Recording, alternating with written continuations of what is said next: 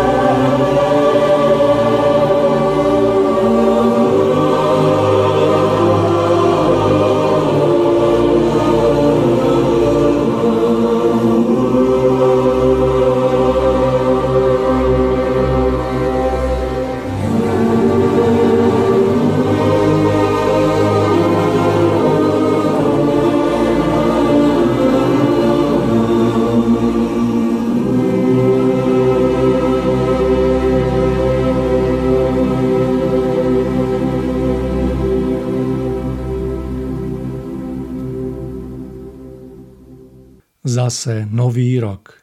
Pri každej zmene roku sa človek pýta, čo mu asi prinesie tento nový rok.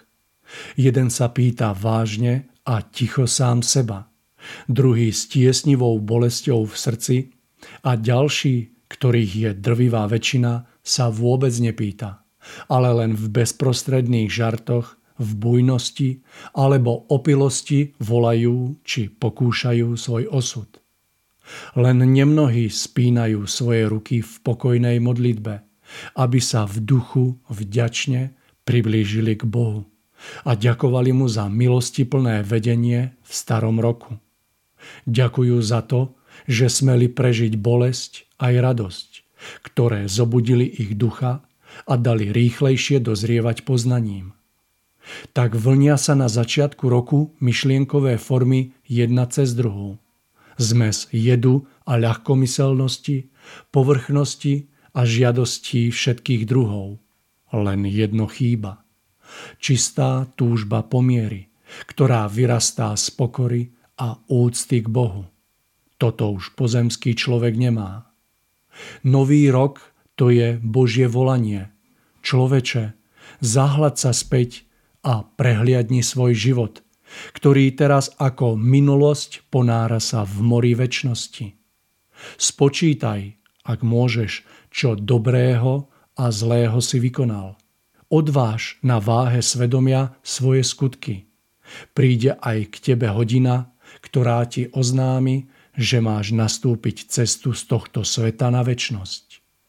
Počujú všetci toto Božie volanie nového roka?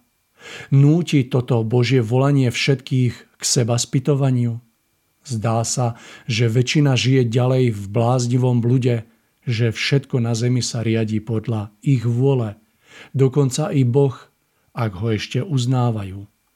Ľudstvo je nemocné ubytím duchovných hodnôt. Jedine svojou svojvôľou a vedomým prestupovaním Božích zákonov vyvoláva utrpenie a bolesť sveta. Prežívame kritickú dobu. Stojíme na rozhraní vekov v Božom súde. Je možná záchrana?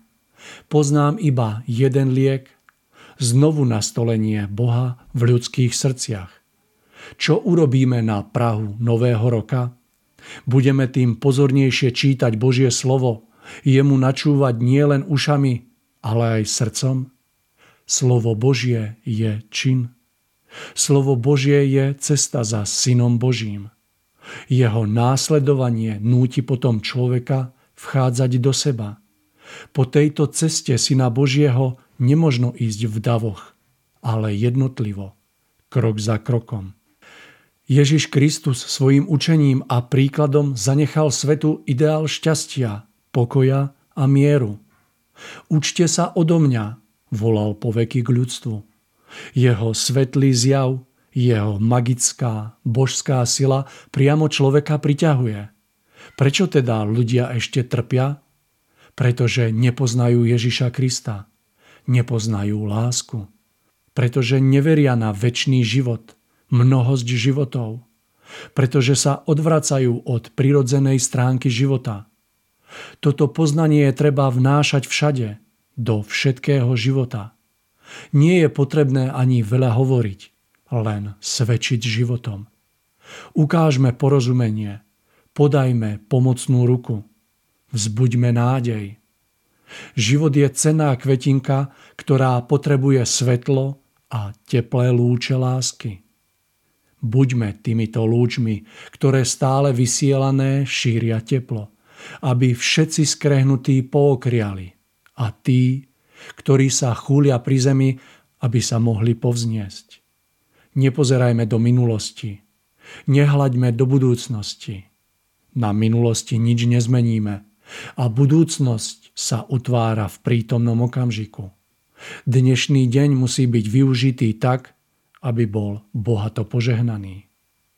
Tým, že ľudia neveria na väčnosť, v nesmrteľnosť ľudskej duše, vzniká u mnohých túžba užiť si tento život, ktorý je tak krátky. Preto hýria a odávajú sa pôžitkom. Keby verili, že životom práve prežívaným si upravujú cesty života nového, že podľa prítomného života bude žatva v živote budúcom, mnohí by sa zamysleli a nekonali to, čo ich otupuje, znižuje, ničí a stiažuje ich vývoj. Buďme v sebe vyrovnaní, a potom nás zmetok sveta nezachváti. K tomu je potrebné, aby sme si vzali na pomoc Ježiša Krista a počuli jeho hlas. Poďte ku mne všetci, ktorí pracujete a ste preťažení a ja vám dám odpočinúť. Učte sa odo mňa, lebo ja som tichý a pokorný srdcom. a nájdete odpočinutie dušiam svojim. Krásny novoročný podvečer želám z pohodlia vlastného domova všetkým poslucháčkám, ako aj poslucháčom Rádia Bohemia a srdečne vás vítam v úvode tohto roku prvého a zároveň 38. vydania relácie Ešte sa to dá zachrániť. Tiež vás vítam v novom roku 2021 a k svojim úvodným slovám vám chcem zaželať do ďalších dní hlavne veľa lásky, silu, ako aj radosť aby ste všetko, čo vám nasledujúce dni prinesú, dokázali prijať v pokore a s vďakou. Čiže aby ste prežili veľa krásneho, no a aby sme všetci boli lepší ako v tom starom roku. Dúfam, že tomu tak trošku prispievajú aj naše relácie a pevne verím, že sa k vám budeme môcť prihovárať aj počas tohto celého roku. Veľmi sa na to teším. Pre dnešnú reláciu sme si vybrali tému, ktorá je stále veľmi aktuálna a ktorá dá sa povedať ovplyvňuje celosvetovo, každodenne dianie okolo nás. Koronavírus je tu s nami už skoro rok, no a dnes budeme hovoriť o duchovných súvislostiach, ktoré podľa nás stoja v pozadí každého diania. Na dnešnú tému, ktorú sme si nazvali Pandémia, nové skutočnosti a súvislosti, sa budem rozprávať s mojim dnešným hostom, pánom Milanom Šupom, ktorý je taktiež v vlastného domova a ktorého by som mal mať na telefonickej linke, takže to vyskúšame. Pán Šupa, želám vám krásny podvečer, verím, že sa počujeme. Áno, áno. Ešte predtým, pán Šupáko, vám odozdám slovo, len pripomeniem, že ak by ste sa chceli niečo opýtať, prípadne vyjadriť svoj názor, môžete tak urobiť mailom na adrese mariokovaček.seznam.cz prípadne tomášlajmon.gmail.com Mário Kovačik je moje meno a budem vás aj dnešnou reláciou sprevádzať.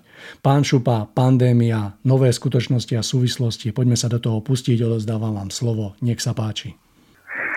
Uh, ja uh, chcel by som srdečne pozdraviť všetkých poslucháčov. Uh, ja som bol v tejto relácii tak pred pár mesiacmi a vtedy sme preberali tému koronavírus.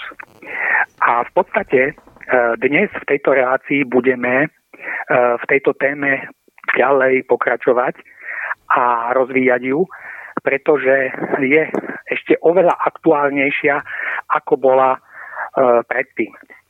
A samozrejme budeme sa jej venovať, tak ako je v tejto relácii zvykom, hlavne z duchovného hľadiska, pretože práve toto hľadisko zúfalo absentuje, i keď teda o koronavíruse môžeme všade a neustále e, dookola počúvať.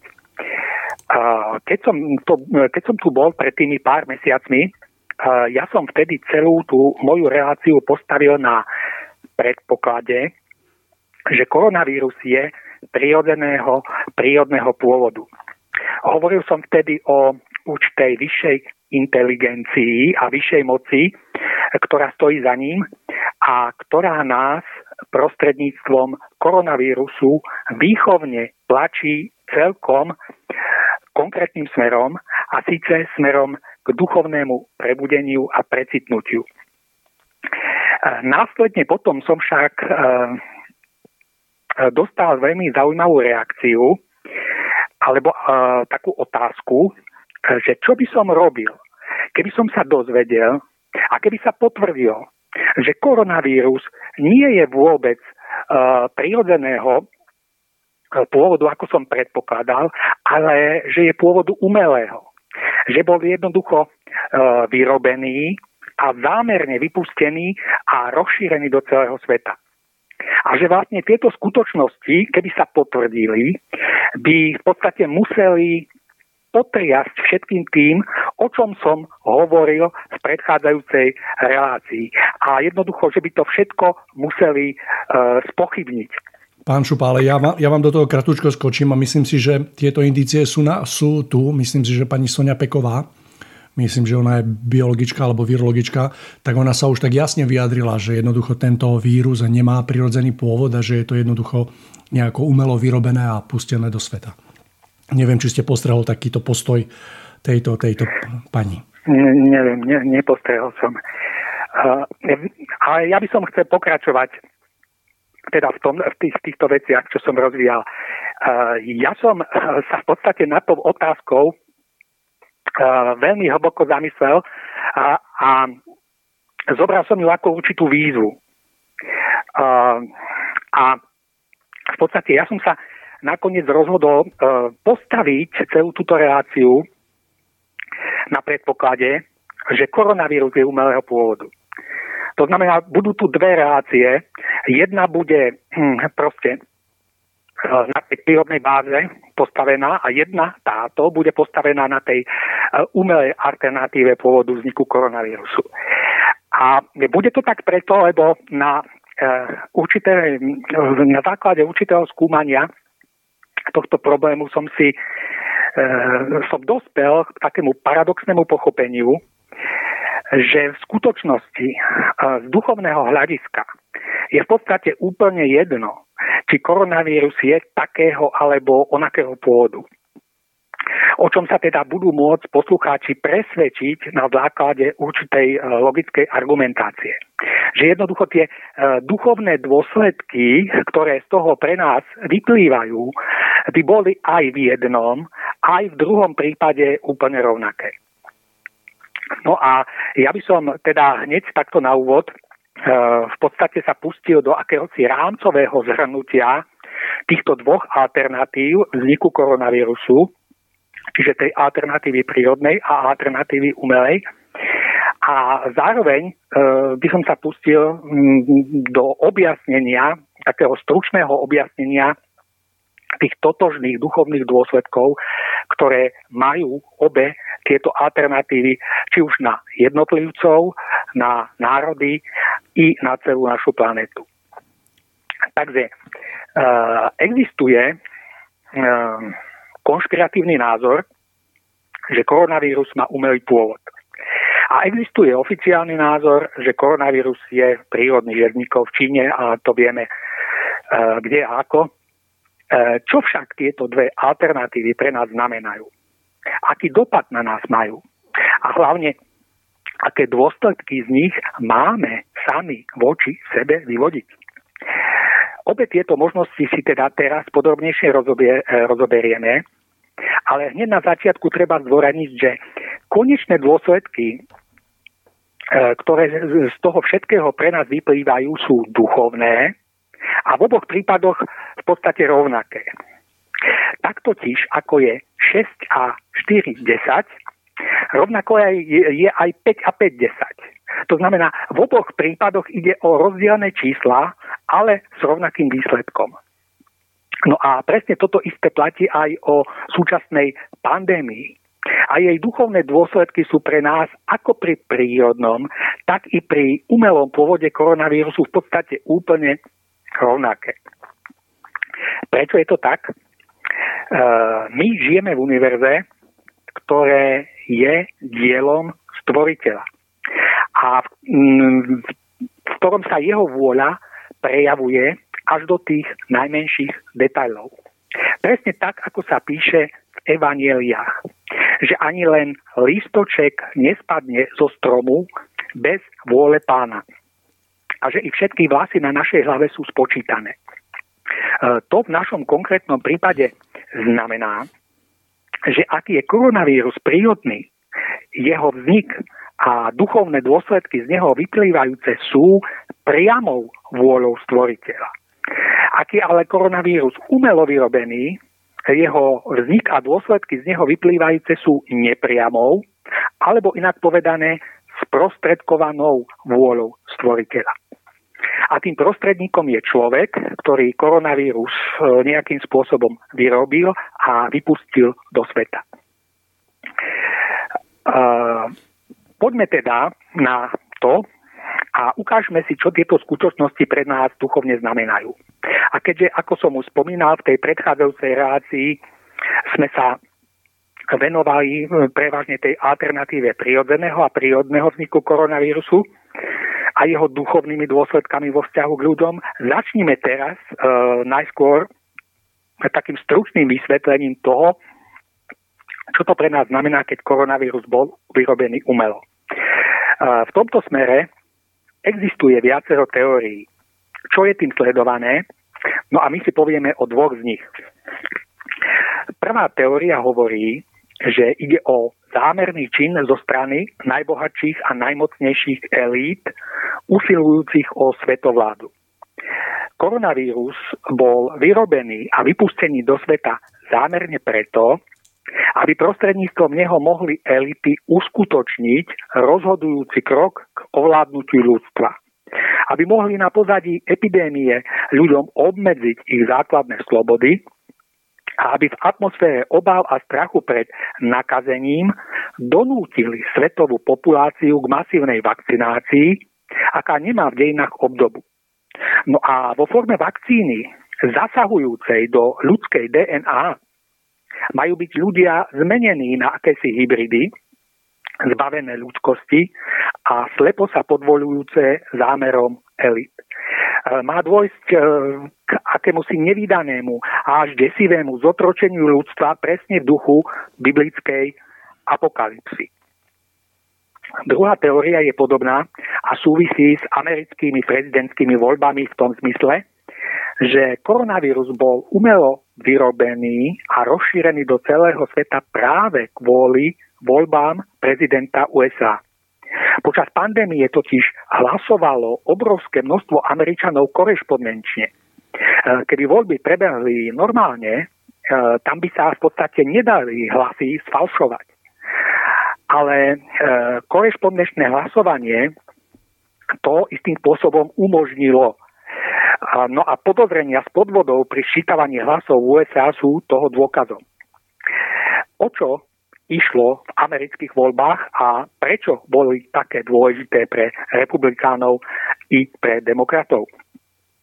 Trump priniesol nový vietor do americkej politiky, pretože sa postavil proti už spomínaným svetovládnym elitám, dovtedy ovládajúcim americkú spoločnosť i amerických prezidentov. Ako je možné vidieť pri pohľade do nedávnej minulosti, Eh, tieto elity sa snažili svoje zámery, uh, svoje globalistické zámery veľmi tvrdo naplňovať. Dôkazom toho je rozvrat Líbie, Sýrie, Iraku, bývalej Juhoslávie alebo Ukrajiny. Globalisti sa snažia dosiahnuť svoje geopolitické zámery buď vojenským rozvratom štátov, ich ekonomiky a infraštruktúry, alebo nepriamo prostredníctvom tzv. oranžových revolúcií, aká prebehla na Ukrajine a aká prebieha v Bielorusku. Svetové elity sa vyznačujú veľkou nenávisťou voči Rusku a snažia sa o jeho rozklad zvnútra prostredníctvom nejakej oranžovej revolúcie alebo prostredníctvom rôznych domácich zradcov. Ak to ale nepôjde touto cestou, uvažuje sa aj o vojenskej alternatíve. Čo by však takéto niečo znamenalo pre svet, je si možné ľahko domyslieť. E, globalisti majú tiež vypracovaný plán zotročenia ľudstva sériou postupných krokov. A to treba zavádzaním bezhotovostného styku, čím sa ľudia dostanú do úplného područia bank. Ďalším krokom bude čipovanie ľudí a tak ďalej. Svetovládne elity majú vo svojich rukách väčšinu e, mienkotvorných médií a ich prostredníctvom formujú povedomie spoločnosti želaným smerom. Formujú ho k postupnej akceptácii vlastného otroctva a formujú ho k poslušnosti. Na Slovensku bol napríklad na pozadí celoplošného testovania obyvateľstva súbežne otestovaný aj určitý model štátneho teroru, ktorý bude fungovať pri celosvetovom nastolení nového svetového poriadku. Stá tisíce ľudí bolo zavretých do domáceho väzenia a priepuskov k normálnejšiemu životu sa stal modrý certifikát podmienený testovaním. To teraz má prebehnúť opätovne. Tak ako to prebieha v Nitre, tak teda opäť má týmto spôsobom fungovať celé Slovensko, čo vlastne nikde inde vo svete neexistuje. A e, Slovensko sa e, stalo akýmsi pokusným laboratóriom týchto globalistických síl, kde sa, kde sa testuje na vzorke 5 miliónov obyvateľov, čo všetko si ľudia ešte nechajú so sebou alebo voči sebe dovoliť. Um, jednoducho je to tak, že uh, tie certifikáty delia občanov na občanov prvej kategórie s čiastočnými právami a kto ich teda nemá, sa stáva občanom druhej kategórie s minimálnymi právami. Uh, v podstate niečo podobného uh, sa plánuje pre celý svet v budúcnosti a to už ale natrvalo. E, vzhľadom k bezcharakternosti a absolútnej bezohľadnosti týchto elít nám bude všetkým jasné, že by boli schopné vypustiť do sveta koronavírus, len aby dosiahli svojich cieľov. Ľudské životy totiž pre nich veľa neznamenajú. No a my sa teraz pozrime na to, čo pre nás duchovne vyplýva z tejto umelej alternatívy pôvodu epidémie. Ak to chceme pochopiť, musíme si uvedomiť, že v našom univerze platí pánov zákon spätného účinku.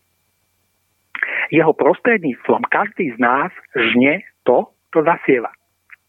A ľudia aj národy môžu žať dve veci. Pšenicu alebo burinu. Čiže dobro alebo zlo. Čiže temno alebo svetlo. Ale pretože ľudia siali predovšetkým temno, zlo a burinu, zdvihlo temno hlavu v podobe svetovládnych elít a snaží sa nás zotročiť a zahubiť. Tak sa ľuďom vracia to, čo zasiali. Svojou duchovnou lenivosťou a lahostajnosťou, svojou nechuťou poznávať vôľu stvoriteľa a naplňovať ju, svojou neznalosťou duchovného zmyslu vlastného bytia, svojim konzumom, materializmom a ateizmom. Týmto všetkým podporovali temno a posilňovali ho. Tým vytvárali živnú pôdu, z ktorej vyrástla temná svetová elita, ktorá nemôže spravodlivých účinkoch zákona spätného pôsobenia šíriť nič iného ako temno. Jej prostredníctvom sa temno, vytvorené ľuďmi, obracia proti ľuďom samotným, aby ich podmanilo, zotročilo a zahubilo. Ak ľudia neusilujú k svetlu, k dobru, k spravodlivosti, k čistote, k ušľachtilosti, k láske k blížnemu i k stvoriteľovi, k poznaniu vôle najvyššieho a k jej naplňovaniu, podporujú temno, živia temno a toto temno ich začne skôr alebo neskôr ničiť, aby na vlastnej koži prežívali nesprávnosť, nedostatočnosť a nízkosť hodnôt, ktoré uznávajú. V tomto spočíva výchovný účinok zákona spätného pôsobenia a preto nám elita začína v súčasnosti zakladať slučku na krk. Súčasný stav sveta je teda dôsledkom falošných hodnot, v ktoré sme verili. Zvrátené hodnoty ľudstva dali povstať zvrátenej elite a tá sa chystá ľudstvo zotročiť a zahubiť. Tým žneme to, čo sme zasiahli. Dovolili sme povstať temnu tým, že sme sa neusilovali o hodnoty ducha. A teraz nám temnota, temnota siaha na krk. A ak budeme vychádzať z predpokladu, že teda koronavírus je umelého pôvodu, je to len dôsledkom tohto stavu. Je to dôsledkom a produktom našej temnej orientácie. Lebo ak bol vírus vytvorený a vypustený do sveta temnou elitou, Vracia sa tým k ľuďom len ich vlastná temnota a ich ignorovanie svetlých hodnôt. Koronavírus nás priškrtil takmer vo všetkom, čo sme robili doposiaľ, pretože to bolo zlé a postavené na falošných základoch. Týmto spôsobom máme poznať, že takto to už ďalej ísť nemôže. Máme pochopiť, že zlá žatva, ktorú v súčasnosti žneme, je len dôsledkom našej vlastnej zlej sejby.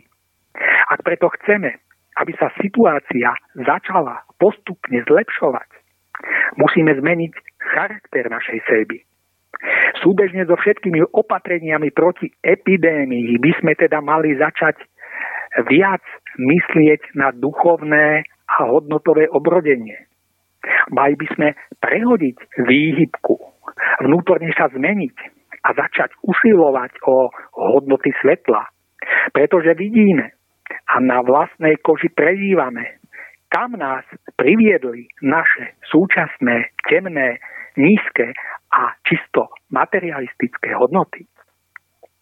Ak ale toto nepochopíme a nezmeníme, našu civilizáciu s najväčšou pravdepodobnosťou nečaká nič dobrého, pretože od temnoty, ktorú produkuje, živí a podporuje, nemožno v nevyhnutných spätných účinkoch očakávať nič dobrého. Súhrn e, tejto alternatívy znie, že e, výsledkom toho by malo byť naše duchovné obrodenie a naša duchovná premena. No a teraz sa pozrime v stručnosti na e, druhú možnú alternatívu. A síce na alternatívu, že koronavírus nie je umelého, ale prírodného pôvodu. V tomto prípade e, by bola vec oveľa priamočiarejšia a jednoduchšia, pretože tu vôľa stvoriteľa nepôsobí sprostredkovanie prostredníctvom človeka a nevyhnutných dôsledkov jeho činov. V tomto prípade pôsobí vôľa stvoriteľa priamo a síce cez prírodný svet, ktorý je vôli pána úplne podriadený. No a pán prostredníctvom mikroskopického vírusu z prírodného sveta pije ľudstvo, aby ho zastavil v jeho nesprávnom hodnotovom smerovaní a aby ho nasmeroval k svetlu. Pán tak činí, aby zlomil vôľu ľudstva a presadil svoju vôľu. Čo si podobného sa už raz na Zemi stalo. Bol v Egypte, kedy vôľa stvoriteľa známymi egyptskými ranami lámala vôľu faraóna, až ju nakoniec zlomila a faraón sa musel podriadiť. Jednou z rán boli napríklad žaby, ktoré zaplavili v obrovskom množstve Egypt. Ďalšou ranou boli kobylky, jedovaté muchy a podobne. No a jednou z rán bol aj mor dobytka, spôsobený vírusom, ako v našom súčasnom prípade. Ak teda je koronavírus prírodného pôvodu, ide o priamočiare pôsobenie stvoriteľa na ľudský svet, vzdialený od jeho vôle. Koronavírus opria sa všetkým, čo ľudia vybudovali a čo im doteraz fungovalo. Ale bolo to vzdialené od vôle najvyššieho. A teda aj od skutočného dobra. Bolo to len krčovité presadzovanie vlastnej malej ľudskej vôle. Ale táto egoistická vôľa ničí ľudí i prírodu. Avšak vzhľadom k zlomovej bode, e, dobe ohlasované prorokmi, sa blíži jej koniec. Koronavírus nás preto v tomto prípade tlačí k určitým celkom konkrétnym veciam. Tlačí nás do skromnosti spojenej s redukciou našej spotreby len na to najnutnejšie. Tlačí nás do samoty a karantény, aby sme mali čas uvažovať o živote a jeho hodnotách. Bráni nám chodiť do pohostinstiev, bráni nám konzumovať úpadkovú kultúru, bráni prejavom hulváctva v hľadiskách na štadiónoch a tak ďalej. Koronavírus nás tlačí do zmeny života a zmeny hodnot. A keď sme to teda e, v tom oddychovom čase po prvej vlne pandémie nepochopili, prišla druhá vlna. Alebo inak povedané, keď sme to po prvej rane nepochopili, prichádza druhá rana. A ak po oddychovom čase po odznení druhej vlny pandémie nedôjde k pozitívnej zmene očakávanej vyššou mocou, príde nejaká iná rana, tretia, štvrtá, a bude to tak ako v Egypte a potrvá to až dovtedy, kým sa malá, egoistická, ľudská vôľa nepodrobí vznešenej vôli stvoriteľa. No a výsledkom tohto všetkého by malo byť naše duchovné obrodenie a naša duchovná premena tak, ako v prípade zmienovanej prvej alternatívy. Čo teda dodať na záver tohto stručného rámcového zhrnutia? Hovorí sa, že všetky cesty vedú do Ríma. A v našom univerze platí, že všetky cesty vedú stvoriteľovi. A to či už priamo, alebo nepriamo. V súčasnosti totiž žijeme v tak vynimočnej dobe, v ktorej ešte aj temno musí slúžiť svetlu. Tak myslím si, že žijeme alebo práve sme nútení prežívať dobu pán Šupa, ktorá v každom prípade si vynúti zmenu ľudstva tak alebo tak a čím viac sa budeme jednoducho držať tej starej formy, tým viac bolestivejšie to pre nás bude. A o to práve naopak, čím skôr jednoducho pochopíme tieto súvislosti, tak o to menej bolestivejšie to môže byť. Pán Šupa, po tomto vašom objasnení prirodzenej a umelej alternatívy pôdu koronavírusu a ich duchovných dôsledkov môžeme teda prejsť k jadru našej relácie. Skúsme sa teraz pozrieť úplne do detailu na tie najhlbšie duchovné súvislosti spojené s alternatívou práve umelého vzniku koronavírusu. Áno. Uh, takže uh, to, čo prežívame v súčasnosti, nemá z globálneho hľadiska na našej planéte obdobu. E, hovorí sa, že e, takéto výzve svet nečelil od druhej svetovej vojny. Či si to chceme priznať alebo nie, okolo nás prebieha niečo vynimočné, o čom sa bude ešte dlho hovoriť a písať. Niečo, čo na dlhé obdobie poznamená národy Zeme. Niečo, čo vstúpi do histórie a čoho sme práve my priamými účastníkmi. Vo všednej každodennosti života o tom mnohí vôbec takto nepremýšľajú. A už vôbec nepremýšľajú o základných hybných silách tohto diania a o jeho najhlbšej vnútornej príčinnosti.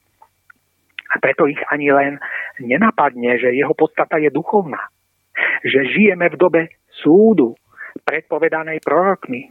A že tento súd spočíva v prežívaní dôsledkov všetkého nášho nesprávneho minulého jednania.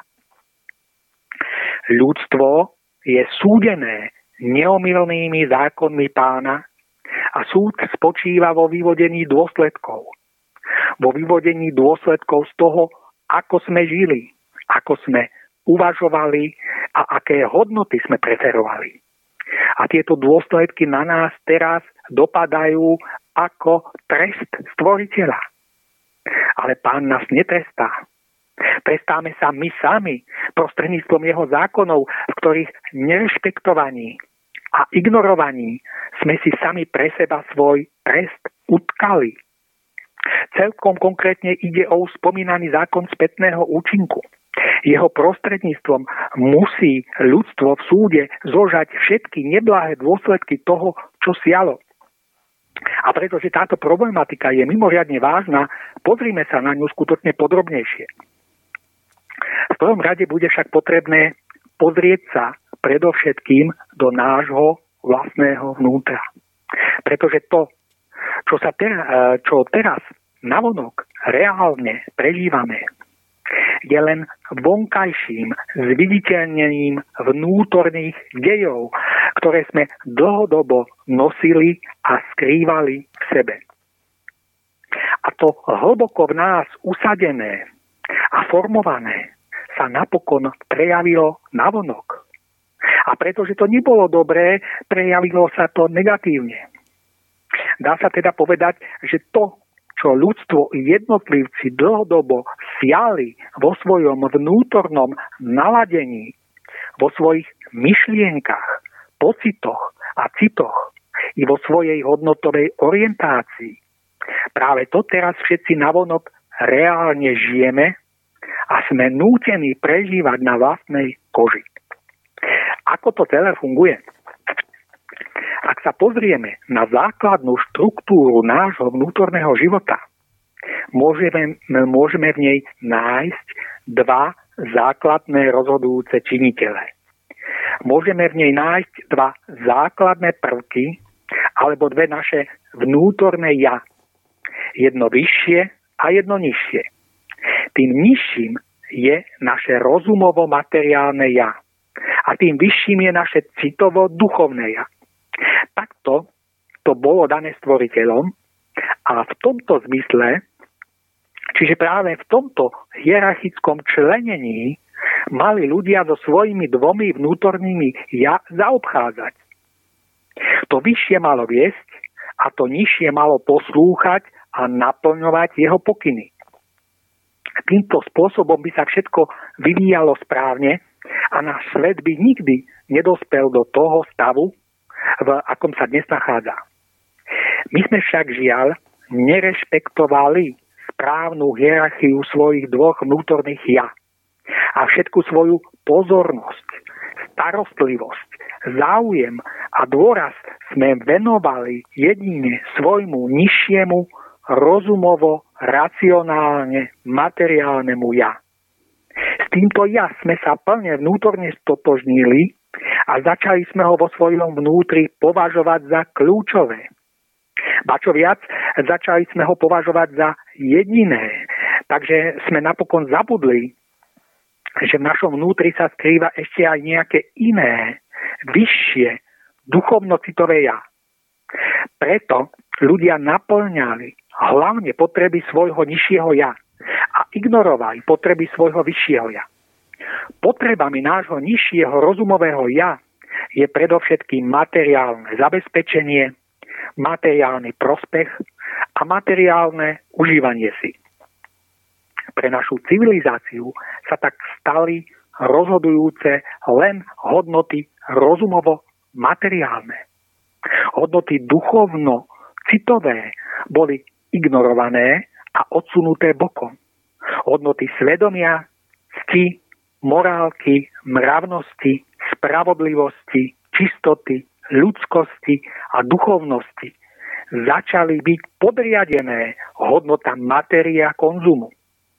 To vyššie a ušľachtilejšie v nás, v podobe nášho citovo-duchovného ja, ktoré malo viesť a mravne korigovať správanie nižšieho rozumového ja, bolo odsunuté bokom a akoby uvrnuté do väzenia.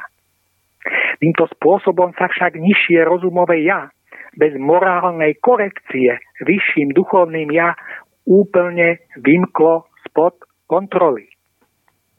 Ľudia plne stotožnení so svojím nižším rozumovým ja, ktoré prestalo byť usmerňované niečím vyšším, akoby odtrhli z reťaze a vo svojej snahe o naplňanie hmotných žiadostí začali čoraz viacej sklzavať k bezohľadnosti, sebectvu, chamtivosti, nespravodlivosti, zvrátenosti a mnohým iným podobným veciam. Ľudia sa stali žalárnikmi svojho vyššieho citovo-duchovného ja ktoré uväznili za mrežami vlastných, nikdy nekončiacich materiálnych potrieb. A za týmito mrežami ich duch chradne, hľaduje a hynie. Nedostáva sa mu naplnenia jeho potreby rozvíjania lásky, spravodlivosti, čestnosti, čistoty, dobra, mravnosti, ušľachtivosti a poznania a naplňovania vôle stvoriteľa. Takýto je dlhodobý vnútorný stav ľudstva. A tento stav sa stále stupňoval a začal dosahovať svojho vrcholu. Začal dosahovať maximálneho stotožnenia sa ľudí so svojím nižším rozumovo-materiálnym ja a maximálneho vzdialenia od svojho vyššieho duchovno-citového ja. Avšak to, čo v sebe dlhodobo vnútorne nesieme a skrývame, má tendenciu postupne prerásť aj na vonok. Má tendenciu zhmotniť sa. Má tendenciu i na vonok. Na vlastnej koži dať ľuďom prežiť to, čo nosia vo svojom vnútri a aký vnútorne sú. A preto sa vonkajšie pomery žalárnikov vlastného ducha začali postupne meniť k tomu, aby boli oni sami uvrhnutí do žalára. Konkrétne sa to vo fyzickom svete začalo diať tak, že sa začala vytvárať určitá svetová elita. Elita najviac rozumovo, rozumovo prešpekulovaných. Elita najbohatších a najmocnejších, ale najviac vzdialených od všetkého duchovného. Elita, ktorá vo svojej racionálno-materiálnej zvrátenosti nakoniec dospela k temnej vízii a k, temnému, k temnému cieľu, ktorým je absolútna svetovláda s úplným podmanením, s otročením a s decimovaním ľudstva na tzv. zlatú miliardu. A táto elita ide pomaly, krok za krokom za svojim cieľom. Je tak bohatá, že si dokáže kúpiť takmer všetky mienkotvorné médiá a ich prostredníctvom formuje vedomie obyvateľstva želaným smerom. Média obhajujú kroky uskutočňované svetovými elitami ako niečo, čo má slúžiť ku prospechu ľudí. Ale v skutočnosti to slúži predovšetkým ku prospechu elity. A je to vždy len ďalší krok na ceste k dosiahnutiu jej cieľa, zadefinovaného ako nový svetový poriadok. No a tu sa už dostávame k našej najaktuálnejšej súčasnosti, ku koronavírusovej pandémii. Je, môžeme to nechať ako otvorené, či je teda koronavírus prírod, prírodného pôvodu alebo bol umelo vyrobený. Každopádne však prišiel svetovládnej elite veľmi vhod, pretože práve na pozadí dnešnej pandémie začína zrýchlenými krokmi napredovať k svojmu cieľu. Všimnime si, že všetky národy Zeme sú pod zámienkou boja proti pandémii postupne zbavované najrozličnejších práv a slobôd. Ľudia sú neustále kontrolovaní. Obmedzuje sa pohyb na hraniciach a domáce väzenie i práca z domu sa stávajú realitou. Život spoločnosti bol zredukovaný len to najnutne, na, na to najnutnejšie. V obyvateľstve je médiami neustále zbudovaný strach a ako na spasenie sa čaká na vakcínu. Avšak v tzv. konšpiračných kruhoch sa hovorí, že práve k tomuto bodu malo všetko dôjsť. Že v ľuďoch mal byť zámerne vyvolaný panický strach pred niečím, na základe čoho obyvateľstvo vďačne a dobrovoľne pristúpi k vakcinácii. Existujú však podozrenia, že práve prostredníctvom vakcíny chce elita obmedziť plodnosť ľudstva a tým začať s jeho redukciou na spomínanú zlatú miliardu. Iná teória zase hovorí, že vakcína zasahuje, ako už bolo spomínané, ľudskú DNA takým spôsobom, že nás jednoducho okradne o našu vlastnú osobnosť. Že naša DNA bude zmenená a my prestaneme byť ľuďmi že sa staneme len určitými poslušnými biorobotmi v rukách elity, e, ktorí plnia jej priania. Finálne zotročenie ľudstva nastáva. Náš tupý materializmus a naše nepatričné vyzdvíhovanie nižšieho rozumového ja nás doviedli až k tomuto bodu. A došlo k tomu preto, aby sme pochopili, čo takýto posun vnútornej hierarchie prináša. Aby sme poznali, k čomu to vedie.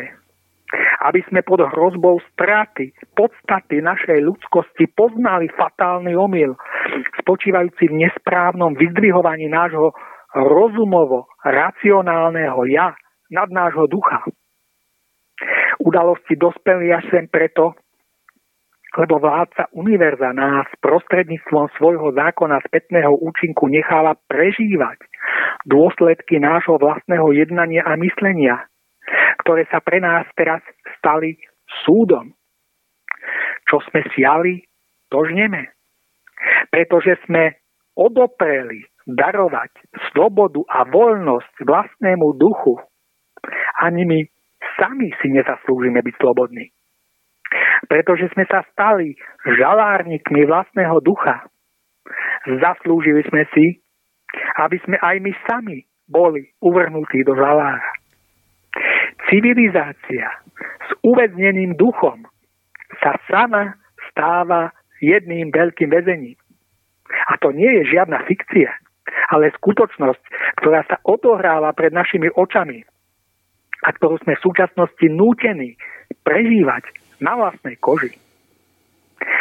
Zásadná otázka znie, čo s tým urobiť a ako sa z toho dostať.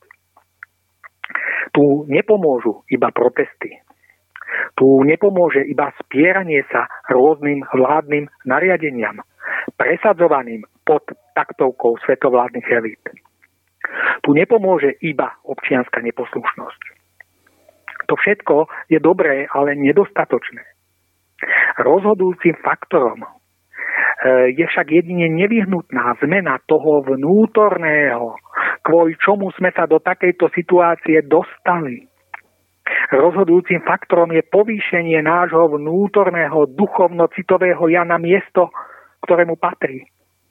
Na piedestál našej osobnosti. Naše duchovno-citové ja a s ním súvisiace hodnoty sa pre nás musia stať prvoradé. Máme sa stať ľuďmi ducha a citu.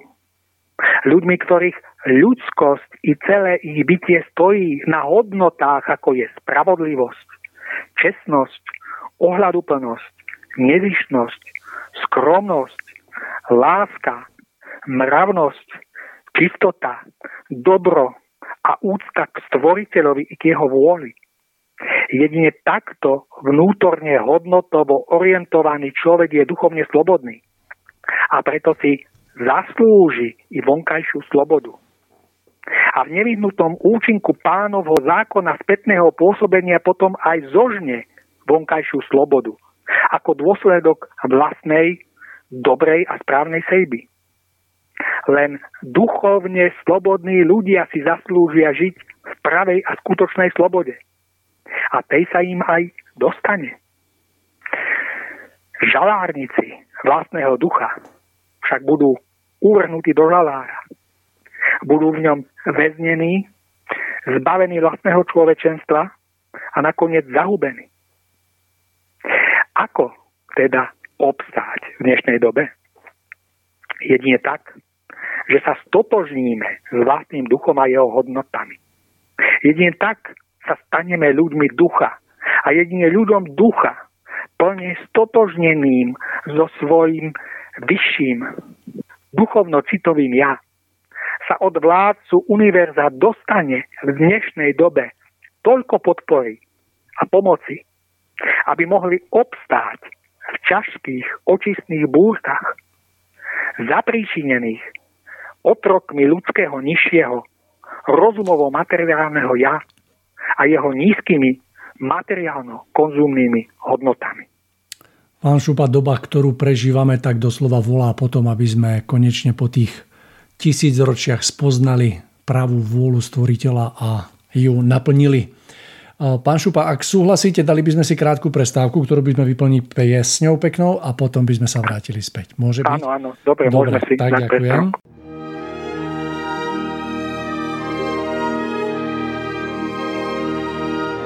Nalaďte se na dobrou vlnu s rádiem Bohemia.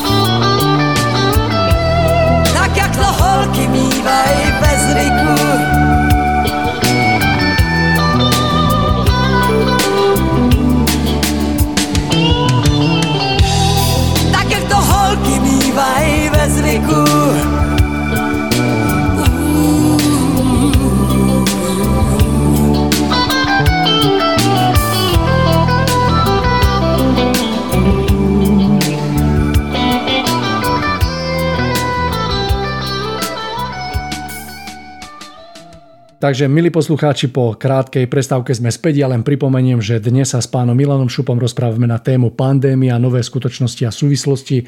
No a budeme v tomto rozprávaní pokračovať. My sme cez prestávku ešte hovorili o tom, že pán Šupa by chcel tento vstup dokončiť, takže ja vám odozdávam slovo. Pán Šupa, nech sa páči.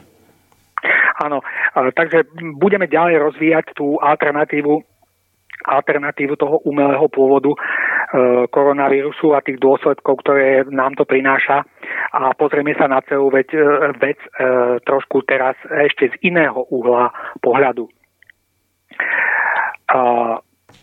Existujú určité veci, ktoré sa svojou obľudnosťou vymykajú chápaniu normálneho človeka. E, sú to veci tak fantastické a absurdné, že normálny človek pochybuje o tom, či sú vôbec reálne. Najtragickejšie však je, že oni žiaľ reálne sú. Ale pretože normálny, obyčajný človek o ich existencii pochybuje a neverí tomu, stáva sa ich obeťou. Stáva sa obeťou oblúdnosti, akú nepovažoval za možnú a preto sa pred ňou ani nejako nebráni a nestavia sa jej na odpor. No a jednou z takýchto vecí je odveká snaha určitých kruhov o ovládnutie a podmanenie si čo najväčšieho počtu obyvateľstva. Najlepšie celého ľudstva. A práve tieto snahy sa v súčasnosti dostávajú do určitého finále a my sme ich priamými účastníkmi. Stávame sa účastníkmi veľkého finále otrockého spútania ľudstva novým svetovým poriadkom. No a my si teraz povieme, ako tento proces prebieha, čo je jeho príčinou a ako sa voči nemu brániť. Ak ste niekedy pozerali čierno-biele grotesky s Charlesom Chaplinom, v jednej z nich sa živil tým, že zasklieval okná. A pracoval tak, že keď prišiel do nejakej meskej štvrte, našiel si malého chlapca, tomu zaplatil pár centov a chlapec hodil kameň do nejakého okna. Z bytu okamžite vybehla gazdina, začala zahlamovať rukami, ale našťastie sa o chvíľu objavil Chaplin a okamžite dostal objednávku na zasklenie okna. Prečo bol spomenutý práve tento príklad? Pretože rovnaký spôsob využíva úzka elita najmocnejších nášho sveta pri nastolovaní nového svetového poriadku. Ibaže to, čo robil Chaplin v malom, je vykonávané elitou bažiacou po svetovláde vo veľkom. Je to vykonávané celosvetovo. No a práve my máme čest žiť v dobe, v ktorej je systematicky rozbíjaný starý systém a zároveň je pozvolna inštalovaný nový systém. Systém nového svetového poriadku. Kameňom hodeným do skla bol koronavírus, ktorý rozbil fungovanie sveta, ako sme ho poznali doteraz. V súčasnosti už začína, začíname žiť v novom svete, plnom najrozličnejších obmedzení. Obmedzovanie slobody sa deje pod zámienkou boja proti pandémii. A všetci to chápu a podvolujú sa, pretože každodenné, každodenné informácie z médií zbudujú strach. Ľudia sú stavične kontrolovaní a testovaní ako myši. A ako jediná záchrana pred všetkými obmedzeniami prichádza vakcína. Vakcína je vnímaná ako brána k slobode. Ale je možné, že práve ona je naopak k bránou k neslobode, akú doteraz ľudstvo nepoznalo. Skúsme totiž trochu pouvažovať nad tým, ako by bolo možné donútiť takmer celé ľudstvo k celoplošnej vakcinácii.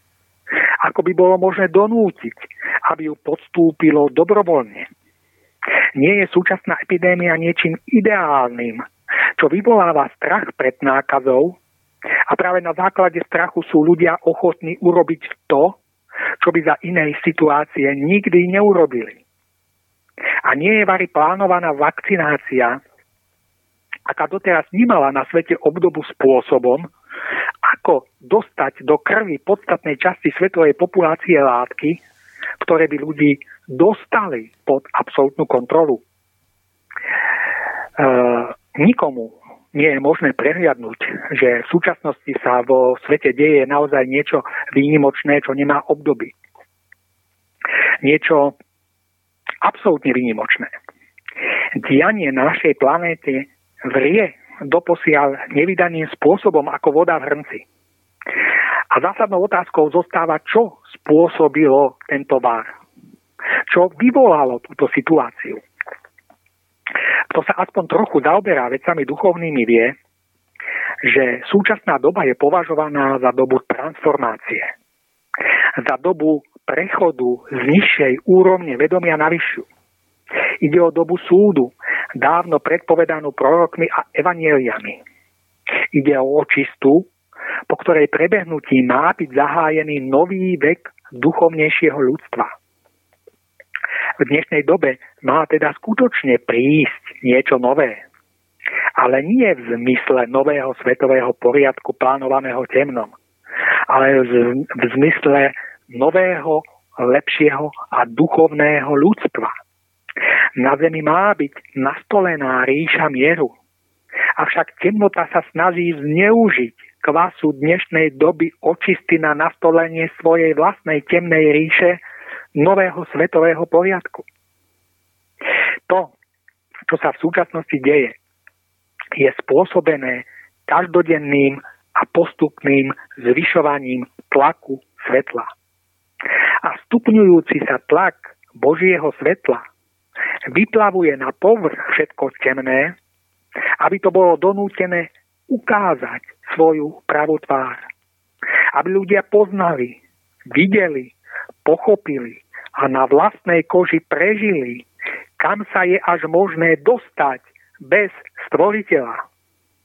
Kam sa je až možné dostať, keď sa nerešpektujú hodnoty ducha a keď sa uctievajú iba hodnoty, hodnoty nízke a čisto konzumno-materialistické. Veľmi e, zjednodušene vyjadrené. To, čo dnes prežívame, je dôsledkom našej bezbožnosti. Je to dôsledkom hodnot, ktoré považujeme za nosné a prioritné. Je to nevyhnutným ovocím nášho odvrátenia sa od stvoriteľa a jeho vôle. Pretože našim odvrátením sa od svetla sme sa dostali do područia temna. A temno má pre nás nachystané zotročenie a stratu podstaty našej ľudskosti. Z hora, zo svetla sme boli predsa jasne upozornení na to, že v prvom rade máme uctievať stvoriteľa a nič iného nesmieme stavať nad neho. Len týmto spôsobom sa totiž môžeme stať pánmi nad vecami a môžeme ich správne využívať. My sme však nad stvoriteľa postavili veľa vlastných modiel a tie sme uctievali. Napríklad modlu peňazí a zisku, modlu materiálneho prospechu a užívania si a mnohé iné podobné modly uctievanie týchto falošných bostiev nás však zotročilo, pretože namiesto toho, aby nám veci slúžili, sme začali slúžiť my im. Namiesto toho, aby sme uctievali jedine pána, jeho vôľu a všetko ostatné bolo pre nás až na druhom mieste. Namiesto toho sme vyvýšili na oltár a klaňali sme sa rôznym veciam, modlám a Božikom. S pánov nad vecami a nad všetkým, čo jestvuje, ktorý slúžia jedine stvoriteľovi. Sme sa stali otrokmi slúžiacimi falošným modlám a hodnotám. A práve bezbrehe uctievanie a vyzdvihovanie týchto falošných hodnot priviedol náš svet do stavu, v ktorom sa dnes nachádza. Do stavu, v ktorom nám hrozí absolútne zotročenie. To, čo bolo doposiaľ skryté, teraz vyplávalo na povrch. A ľudcu sa ukazuje pravá tvár jeho falošnej hodnotovej orientácie a jeho odvrátenia od stvoriteľa. V pochopení tejto skutočnosti je skrytá podstata všetkého, čo sa dnes deje. A zároveň aj poznanie jedinej možnosti obratu k lepšiemu. Všetky opatrenia proti pandémii sú v skutočnosti len vecami druhoradými, ktoré nás nemôžu vyslobodiť z varu dnešnej doby. Naša záchrana spočíva jedine v obrate k stvoriteľovi a k jeho, k jeho pravým hodnotám. K hodnotám lásky, spravodlivosti, cti, čistoty a ľudskosti, postavenými nad všetko ostatné, postavenými na prvé miesto. Ak toto nepochopíme a neurobíme, kríza sa bude neustále prehlbovať. A mnohí ľudia prídu pravdepodobne vo váre dnešnej doby o celé svoje bytie. Nielen o to pozemské, ale aj o to duchovné. Zachránia sa obstoja jedine tí, ktorí opäť nájdu Boha. Ktorí opäť nájdu dôveru k Najvyššiemu. Dôvera v Pána. To je to rozhodujúce. Musí to však byť dôvera, dôvera pravá, ktorá nespočíva len v nejakej slovnej proklamácii, ktorá nespočíva len v tom, že sa hlásime k stvoriteľovi a považujeme sa za veriacich. Pravá dôvera v pána spočíva v niečom inom Ak totiž niekomu dôverujeme, znamená to, že sa na ňo spoliehame. V prípade stvoriteľa to znamená, že sa spoliehame na jeho vôľu. A spoliehame sa na ňu tak, že o ňu oprieme celé svoje bytie. Že celé svoje bytie, celé svoje myslenie a všetky svoje hodnoty, ktoré uznávame, postavíme na vôli Najvyššieho. To znamená, že sa túto vôľu snažíme čo najlepšie poznávať a že sa v súlade s ňou snažíme žiť. Len ten, kto sa snaží žiť v súlade s vôľou Najvyššieho, má k nemu skutočnú a pravú dôveru. Len vlastným životom žitá dôvera v pána je tým, čo je myslené pod pojmom dôvera stvoriteľa. Nič iného za, dvo, za dôveru v najvyššieho nemôžno považovať. Tu nepomôžu žiadne slovné proklamácie, ani žiadne bytie sa v prsia, ak sú reálny život, myslenie i hodnoty odvrátené od vôle najvyššieho. Len žitá dôvera sa počíta. Všetko ostatné je nedostatočné. Je to nedostatočná dôvera pána. Je to len sebaklam, vzdialený od vôle najvyššieho. Aby si ľudia dokázali vytvoriť pravú dôveru v pána, postavenú na poznanie a naplňovanie jeho vôle, bolo ľudstvo vždy v každom období jeho vývoja sprostredkované toto poznanie formou im pochopiteľnou. Najskôr to bolo vo forme Mojžišovho desatora, potom vo forme Ježišovho učenia. A v súčasnosti pre ľudí modernej doby bolo toto staré poznanie očistené od všetkých omylov a ucelenie zhrnuté v posolstve grálu. Vo všetkých týchto prameňoch je možné nájsť poznanie vôle Najvyššieho, aby sme mohli podľa nej správne žiť a svojim žitím si vybudovať pravú dôveru v pána, ktorá jediná obstojí a ktorá jediná nás bude schopná podržať v tom, čo sa teraz ku nám všetkým blíži.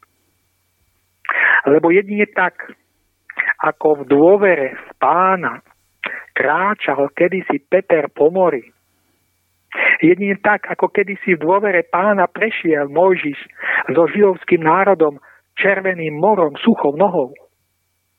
Jedine v pravej dôvere v pána bude môcť prejsť človek dobou súdu, ktorý nastáva. Jedine ten, kto sa stane vlastníkom pravej dôvery stvoriteľa, sa môže stať skalou v burácajúcom mori zmetkov, strachu a obáv z nastávajúcich dní. Jedine práva dôvera v pána a z nej plynúci pokoj a mier ochráni človeka od burácania hnevu, agresivity, ustavičnej kritiky a nadávania na všetko, čo bude okolo nás kypieť a vrieť ako voda v hrnci pod ustavične stupňovaným tlakom svetla. Pokoj a mier Boží, pochádzajúci z pravej dôvery v pána, nech je teda naozaj s nami všetkými v týchto ťažkých časoch. Pán Šupa, v súčasnosti je rovnako veľmi aktuálny problém vakcinácie. V oficiálnych médiách sa vakcína prezentuje ako niečo absolútne bezpečné. Vieme však, že existujú aj iné názory, ktorí tento optimizmus médií nezdielajú. Ako vy osobne vnímate alebo ako sa vy pozeráte na problematiku vakcinácie? Áno. Takže k vakcíne. Ja som sa z verejnoprávneho rozhlasu dozvedel pre mňa osobne dosť znepokojivú informáciu, že priemerný čas vývoja vakcíny je 12 rokov. A všetky vakcíny, s ktorými má byť očkované takmer celé ľudstvo, boli vyvinuté za rok. Média však hovoria o ich absolútnej bezpečnosti a na dôkaz toho sa dávajú mnohí politici uh, demonstratívne očkovať pred kamerami. V protiklade so všetkými tvrdeniami médií však prostá ľudová múdrosť naopak hovorí, že práca chvatná, málo platná. Kto má teda pravdu?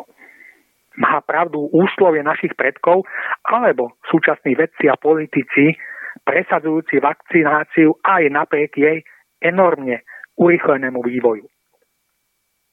Vezmeme si treba príklad zamestnaného človeka, ktorý musí za 12 pracovných dní vykonať určitý objem práce. A predstavme si, že by túto prácu mal urobiť za jediný deň. Otázka znie, je to možné? Ak áno, tak potom v akej kvalite? A žiaľ, podľa mňa to bude veľmi podobné aj s vývojom vakcíny a s jeho urýchlením z 12 rokov na 1. A keďže ide o veci e, dosť znepokojujúce, e, začal som v tomto smere trošku intenzívnejšie pátrať a narazil som na následovné skutočnosti. Vakcíny proti pandémii boli vyvíjané v obrovských superpočítačoch, e, v ktorých boli simulované možné reakcie ľudského organizmu na túto látku a zároveň všetky možné vedľajšie účinky. Robí sa to tak vždy, avšak 12 rokov sa potom preparát testuje na dobrovoľníkoch, aby sa v reále zistilo a eliminovalo čo najviac nežiadúcich účinkov. Aby sa vychytali vedľajšie účinky, či už krátkodobé alebo dlhodobé, pretože vyvíjaný preparát vám síce môže krátkodobo pomôcť, ak ale opäť alebo o 10 rokov budete mať na základe neho veľmi vážne zdravotné dôsledky, tak to asi pre vás nebude veľmi veľká výhra. Dlhodobá i krátkodobá fáza skúmania nežiaducich vedajších účinkov však pri vývoji súčasných vakcín úplne odpadla. Testy, ktoré boli vykonané na dobrovoľníkoch, sú z hľadiska potrebného dlhodobého testovania úplne bezvýznamné. Súčasné vakcíny proti koronavírusu teda stoja len na počítačovej simulácii, pričom ich proklamovaná bezpečnosť sa opiera len o v reále nepotvrdený predpoklad. Vakcína sa preto podobá akémusi jarmočnému prekvapeniu, akejsi mačke vo vreci, e, z ktorého neviete, čo sa napokon e, počas ďalších rokov vo vašom organizme vykluje. Môže sa teda stať, že vám vakcína v tej jednej veci e, pomôže, ale v ďalších piatich vám uškodí. E, v konečnom dôsledku však zostáva na zvážení každého z nás, či bude dôverovať vedcom a ich v úvodzovkách heroickému úsiliu, v ktorom stihli za jeden rok to, čo normálne trvá 12 rokov, alebo či bude naopak dôverovať overenej múdrosti našich predkov, ktorá tvrdí, že práca chladná je málo platná. A celá vec je povážlivejšia o to viac, že nejde o vakcínu z rady štandardných vakcín, aké boli doteraz, ale ide o úplne nový typ vakcíny tzv. tretej generácie. Ide teda o niečo, čo tu ešte doteraz v boji proti vírusom nebolo nikdy použité. To znamená, že v takomto prípade by logicky mala byť doba testovania vakcíny pred jej reálnym použitím ešte oveľa dlhšia ako štandardných 12 rokov. A pri podrobnejšom skúmaní danej problematiky sa objavili aj iné znepokojúce skutočnosti. A síce podrobné analýzy záberov propagačného očkovania mnohých zdravotníkov, politikov a rôznych významných osobností, či už u nás alebo v zahraničí. Dôkladná analýza e, niektorých týchto záberov totiž dokázala, že to nebolo naozaj. Že to bolo len akože. Že boli použité rôzne finty, ako sú ihly zasúvajúce sa pri tlaku do svalu dovnútra, ale vyzerá to, ako by prenikali do tela alebo boli použité tzv. divadelné či filmové injekcie, pri ktorých to tiež vyzerá veľmi vierohodne, ale v skutočnosti je to len akože. V skutočnosti je to podvod. Záver je nasledovný. Ak politici hovoria o potrebe vakcinácie čo najväčšieho počtu obyvateľstva, je to jedna vec. Ak ale e, majú niečo takéhoto podstúpiť oni sami, to už je druhá vec. Vtedy je to už niečo iné. Je tu o prístup vyjadrený našimi predkami úslovím cudzieho krv netečie. Cudzie je cudzie a moje je moje. Z toho všetkého vyplýva, že kto má e, nejaké informácie, ten sa do očkovania príliš nehrnie. A preto, žiaľ, vo vzťahu ku všetkým týmto skutočnostiam vyznievajú mnohé navonok pekne znejúce frázy o pomoci tým najzraniteľnejším, e, treba starým ľuďom v rôznych sociálnych zariadeniach, ako do istej miery pokrytectvo, pretože práve pre ich zraniteľnosť a ľahkú ovplyvniteľnosť im totiž všetkým bude plošne aplikovaná vakcína bez toho, že by sa ich niekto na niečo pýtal. Súčasný voľný prístup k informáciám nám teda umožňuje dostať sa aj k iným informáciám, odhaľujúcim druhú obrátenú tvár vakcinácie. A je naozaj na každom z nás, či ich bude skúmať alebo nie. Človek môže tieto veci ignorovať, môže sa z nich vysmiať, môže mu byť uh, ukradnuté a lahostajné, môže sa úplne spolahnúť na mainstreamové médiá, ale každý z nás uh, sám za seba a vo vzťahu k sebe samému bude napokon nútený rozhodnúť, ako sa on osobne k vakcinácii postaví. Či sa dá zaočkovať, alebo sa nedá zaočkovať. Každý z nás pôjde v tomto smere so svojou vlastnou kožou na trh a potom jedine on sám poniesie všetky dôsledky svojho vlastného rozhodnutia. Takže ja osobne nechcem týmto hovoriť ani pre, ani proti. Ja chcem ho, ho, len poukázať na proste na skutočnosť, že každá minca má teda dve strany a že sa treba pozrieť aj na jednu stránku, aj na druhú stránku tohto problému a treba to zvážiť. A um, pri tomto skúmaní som objavil ešte jeden problém, o ktorom sa vôbec nehovorí. A ide o problém uh, morálnej akceptácie vakcinácie, s ktorým som sa stretol na kresťanskej stránke Christianitas.sk. A tento názor je veľmi zaujímavý, ja by som ho tu chcel prezentovať. Vo vzťahu k vakcinácii proti pandémii existujú dve kategórie ľudí. Jedni doslova čakajú na vakcínu, absolútne dôverujú vedcom, ktorí ju vyvinuli a sú ochotní bez akýchkoľvek námietok dať sa čo najrýchlejšie zaočkovať, aby sa mohli čo najrýchlejšie vrátiť k starému dobrému spôsobu života. Druhá kategória ľudí sa stavia k vakcinácii oveľa zdržanejšie.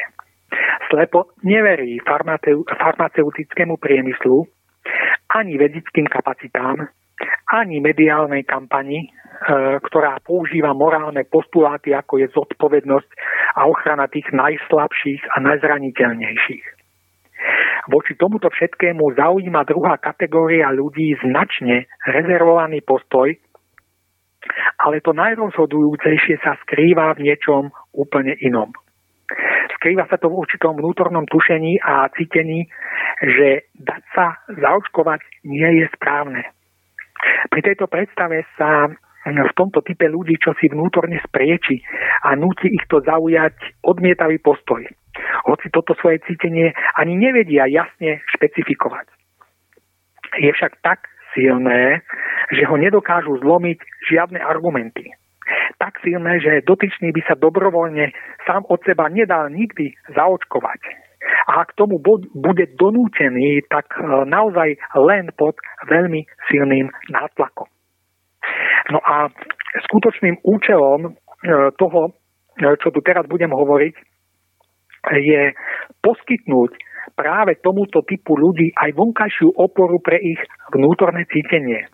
Aby sa o ňu mohli oprieť pri svojom prípadnom zdôvodňovaní, prečo sa nechcú dať zaoskovať. Tá, o, o, tá opora spočíva v morálnej výhrade, alebo inak povedané vo výhrade svedomia, ktorú je možné uplatniť e, na základe súčasného právneho poriadku pri nesúhlase s vykonaním niečoho, čo sa prieči nášmu svedomiu.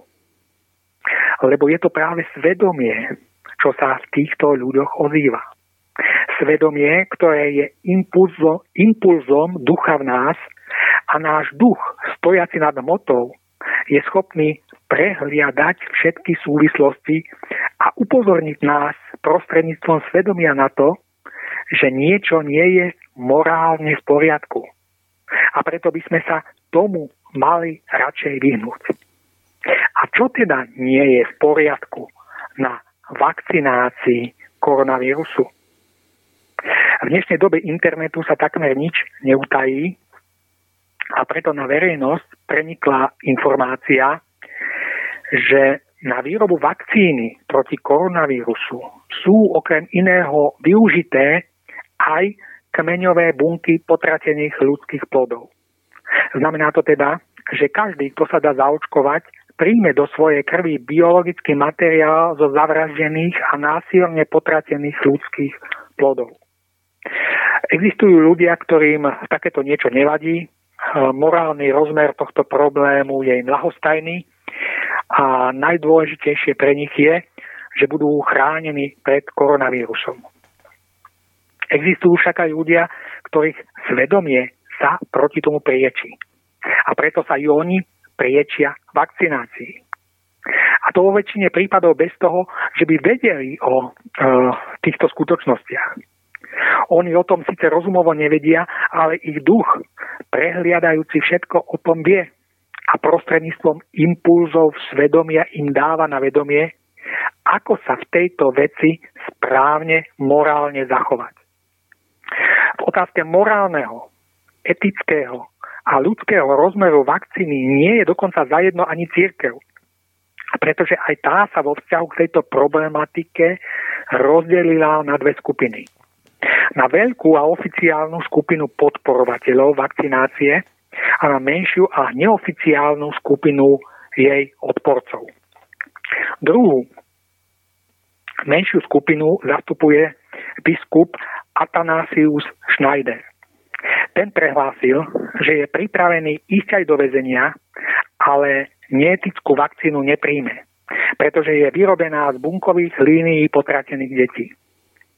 Biskup Schneider vydal toto vyhlásenie spolu E, s biskupom Štriklandom, biskupom Lengom a biskupom Petom. E, títo katolíckí biskupy zaujali kritický postoj k novým vakcínám proti ochoreniu COVID-19. E, biskup Schneider vysvetlil, že on a jeho kolegovia biskupy, ktorí tiež podpísali vyhlásenie, chápu dôležitosť toho, čo navrhujú a uviedol, že odmietnutie očkovania proti COVID-19 môže viesť aj k prísnym testom.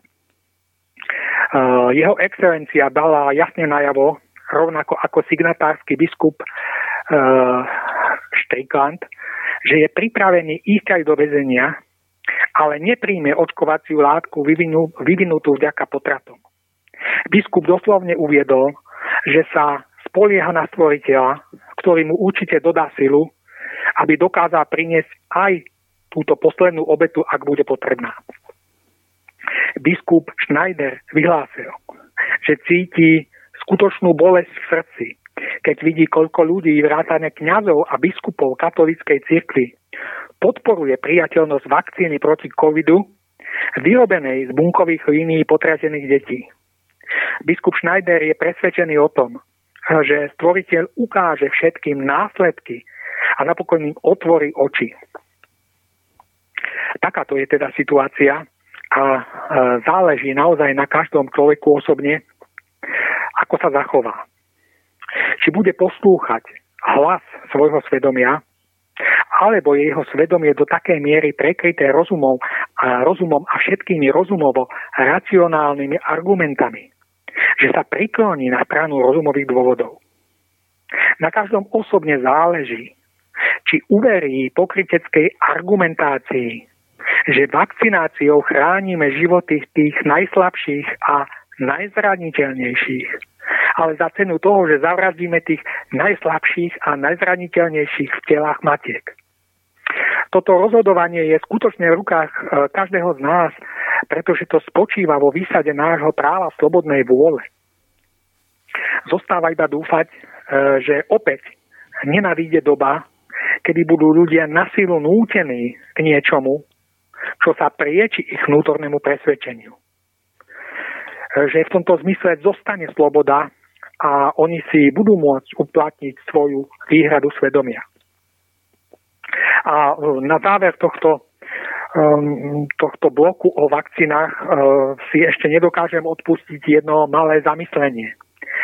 Uh, zamyslenie nad etikou a morálkou vedcov pracujúcich s genetickým materiálom ľudských potracených plodov ako s niečím úplne štandardným a bežným, čo je možné využiť a použiť akýmkoľvek spôsobom.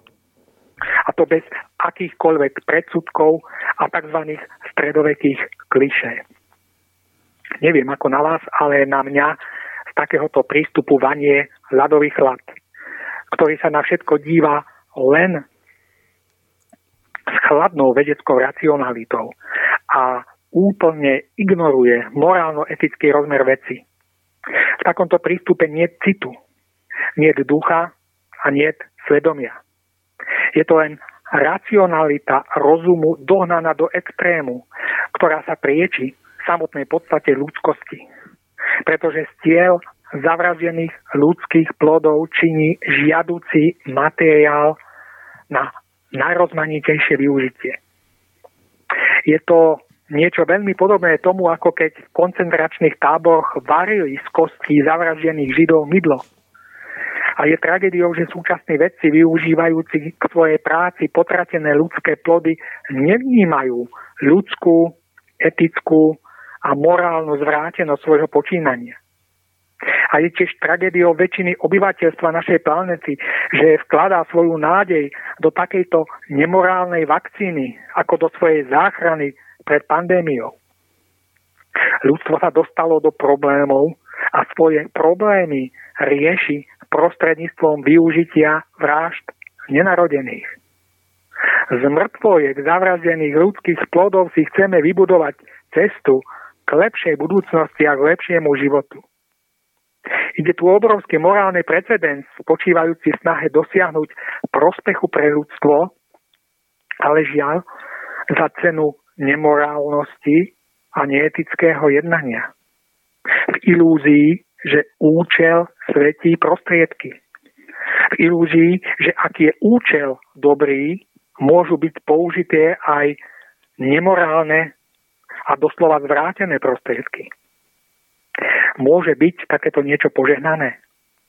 Môže nám to priniesť šťastie a konečné normalizovanie pandémiou narušeného života. Môže e, ľudstvo profitovať z nemorálnosti a chladnej rozumovej vypočítavosti. Veď predsa toto všetko sú skutočnosti do neba volajúce. Skutočnosti, ktoré nám v konečnom dôsledku musia priniesť ešte niečo oveľa horšie, ako je súčasná pandémia. Jednoducho nie je možné zachovať sa tak, že zavraždíme iného a potom využijeme jeho vraždy vo svoj prospech. Pred touto morálnou dilemou dnes stojí súčasné ľudstvo ale z médií sa o nej nedozviete. Z médií sa nedozviete, e, že sa ľudstvo chce zapredať diablovi, aby ho zachránil. A na jeho krvavý oltár obetuje zmarené životy nenarodených. Nie však na diabla, ale na stvoriteľa sa mali ľudia obrátiť v snahe o svoju záchranu. A na pánov oltár mali priniesť to najkrajšie a najlepšie, čo sa v nich nachádza. Mali tam priniesť svoju spravodlivosť, čestnosť, lásku a čistotu. Mali tam priniesť svoju ochotu pomáhať iným a podporovať ich. Mali tam priniesť svoju úctu k životu i k celému stvoreniu. Mali tam priniesť svoju dôveru v pána, ktorý nám práve prostredníctvom dôvery v neho môže ukázať správne východisko zo súčasnej situácie a mohol by ho ukázať aj vedcom, keby vnútorne pracovali s týmito skutočnosťami. A keby viac ako svojmu chladnému a bezcitnému rozumu dôverovali stvoriteľovi a obracali sa k nemu. A vo svetlej inšpirácii by potom mohli nachádzať riešenia, ktoré by neboli stvoriteľo, e, proti stvoriteľovi, ale boli by v súlade s ním a jeho vôľou, ako i v súlade so základnými princípmi ľudskosti. Zdá sa však, že svet už uskutočnil svoju voľbu a vybral si svoju cestu. Avšak jednotlivec, ktorého svedomie ešte žije a ozýva sa, by mal načúvať jeho hlasu, mal by sa ním riadiť a mal by, sa, mal by kráčať cestou, ktorú mu svedomie ukazuje, pretože jedne toto je cesta správna. Samozrejme, že tých výhrad voči vakcíne by sa našlo ešte oveľa viac. Uh, ale uh, ja by som um, ako na záver tohto vstupu chcel popriať nám všetkým, aby sme sa teda v tomto smere ohľadom vakcinácie rozhodli správne. Aby sme skutočne zváži, zvá, zvážili všetko pre a proti a to aj na základe iného druhu informácií, E, nie sú tie, ktoré e, každodenne počúvame z médií. Pretože ako svedomie, taký zdravie má každý z nás len jedno. Pán Šupa, k tejto téme ohľadom vakcinácie mám pripravenú taký, takú reláciu vlastný vstup, kde troška pohovoríme o samotnom očkovaní a pozrieme sa na tie fakty, ktoré jednoducho vychádzajú do popredia na to, aby sme práve ponúkli našim poslucháčom informácie preto, aby sa vedeli rozhodnúť, či už tak alebo tak. Pán Šupa, máme nejakých 10-15 minút dokonca, ja by som ich využil a opýtal by som sa že doteraz tu odznelo mnoho takých rôznych závažných tvrdení, ale aj napriek tomu by sa, sa vás chcel opýtať, či existuje niečo naozaj kľúčové, naozaj také niečo najpodstatnejšie, čo by mali ľudia v dnešnej dobe vedieť, čím by sa mali riadiť, aby dokázali, povedzme, úspešne čeliť všetkým prichádzajúcim udalostiam. Čo je teda podľa vás v akomsi takom súhrne to také kľúčové, najpodstatnejšie? Mm-hmm. Uh, nemocnice sa pomaly naplňujú na maximum a zdravotný personál už takmer nestíha. Ľudia zomierajú, vlády pripravujú stále nové opatrenia, neraz ich chaotické. Podnikatelia z gastropriemyslu sú na pokraji krachu, počty infikovaných stúpajú. Ľudia sú nespoko- nespokojní, proste dávajú tú nespokojnosť E, voči vláde a jej nariadeniam najavo. Všetko akoby skypelo a vrie. E, v ľuďoch hlodá strach, úzkosť, depresia, alebo naopak hnev, nenávisť a zloba. E, mysle sú rozbúrené vlastným zápasom o živobytie, partnerskými alebo rodinnými konfliktmi, ktoré sa v tejto dobe kumulujú ako i všetkými vonkajšími udalosťami. Horúčkovito sa hľadajú nejaké racionálne riešenia, ktoré sa v zápätí ukazujú ako nedostatočné, čo následne vzbuduje ešte väčšie obavy alebo hnev. Čo sa to deje a čo je toho všetkého príčinou? Ako už bolo spomenuté, deje sa len to, čo bolo už dávno predpovedané. Lúč svetla prichádzajúci od stvoriteľa e, dosiahol zem a jeho intenzita sa bude stále viac stupňovať. A stupňovanie svetla bude vynášať na povrch všetko, čo sa v nás skrýva. Všetko dobré i zlé speje e, zrýchlenie do svojich plodov e, ako plody rastlín v skleníku. A pretože v ľuďoch i vo svete bolo viac toho temného a nízkeho, ocitli sme sa v situácii, v akej sa nachádzame. Zjednodušene a veľmi vystihne vyjadrené, do tejto situácie sme sa dostali našou bezbožnosťou, ako som to už raz spomenul. Našim odvrátením sa od stvoriteľa a od rešpektovania jeho vôle. Jeho vôľa e, pre nás nič neznamenala, ani neznamená, pretože sme sa vždy riadili len svojou vlastnou vôľou. A tá nás priviedla, e, priviedla a sem. Na pokraj zrútenia všetkého, čo bolo odvrátené od pána. bezbožnou civilizáciou vybudovaná pyšná babylonská väža sa začína rúcať. A pod tlakom prichádzajúcich udalostí budú musieť ľudia nakoniec poznať, že východisko a pomoc bude možné hľadať jedine u toho, od, od koho sme sa tak pyšne odvrátili. Jedine u stvoriteľa. A je to skutočne tak, pretože so stupňovanou intenzitou lúča pánovho svetla, e, v ktorého tlaku dnes na Zemi všetko vrie, prichádza zároveň aj jeho pomoc a ochrana. Pomoc a ochrana pána nám nebola nikdy bližšie, ako bude teraz, v ťažkej dobe, ktorá prichádza. A dostať sa jej môže každému, kto sa jej otvorí kto sa jej otvorí prostredníctvom svoju, svojej znovu nadobudnutej dôvery v pána. V nadchádzajúcej nelahkej dobe, v ktorej chladná racionalita rozumu a presadzovanie vlastnej vôle ľuďom ukážu svoju nedostatočnosť, budú môcť obstáť jedine tí, ktorí sa v dôvere oprú u stvoriteľa Takíto ľudia sa však v prvom rade musia oslobodiť od všetkého, čo búri v ich vnútri.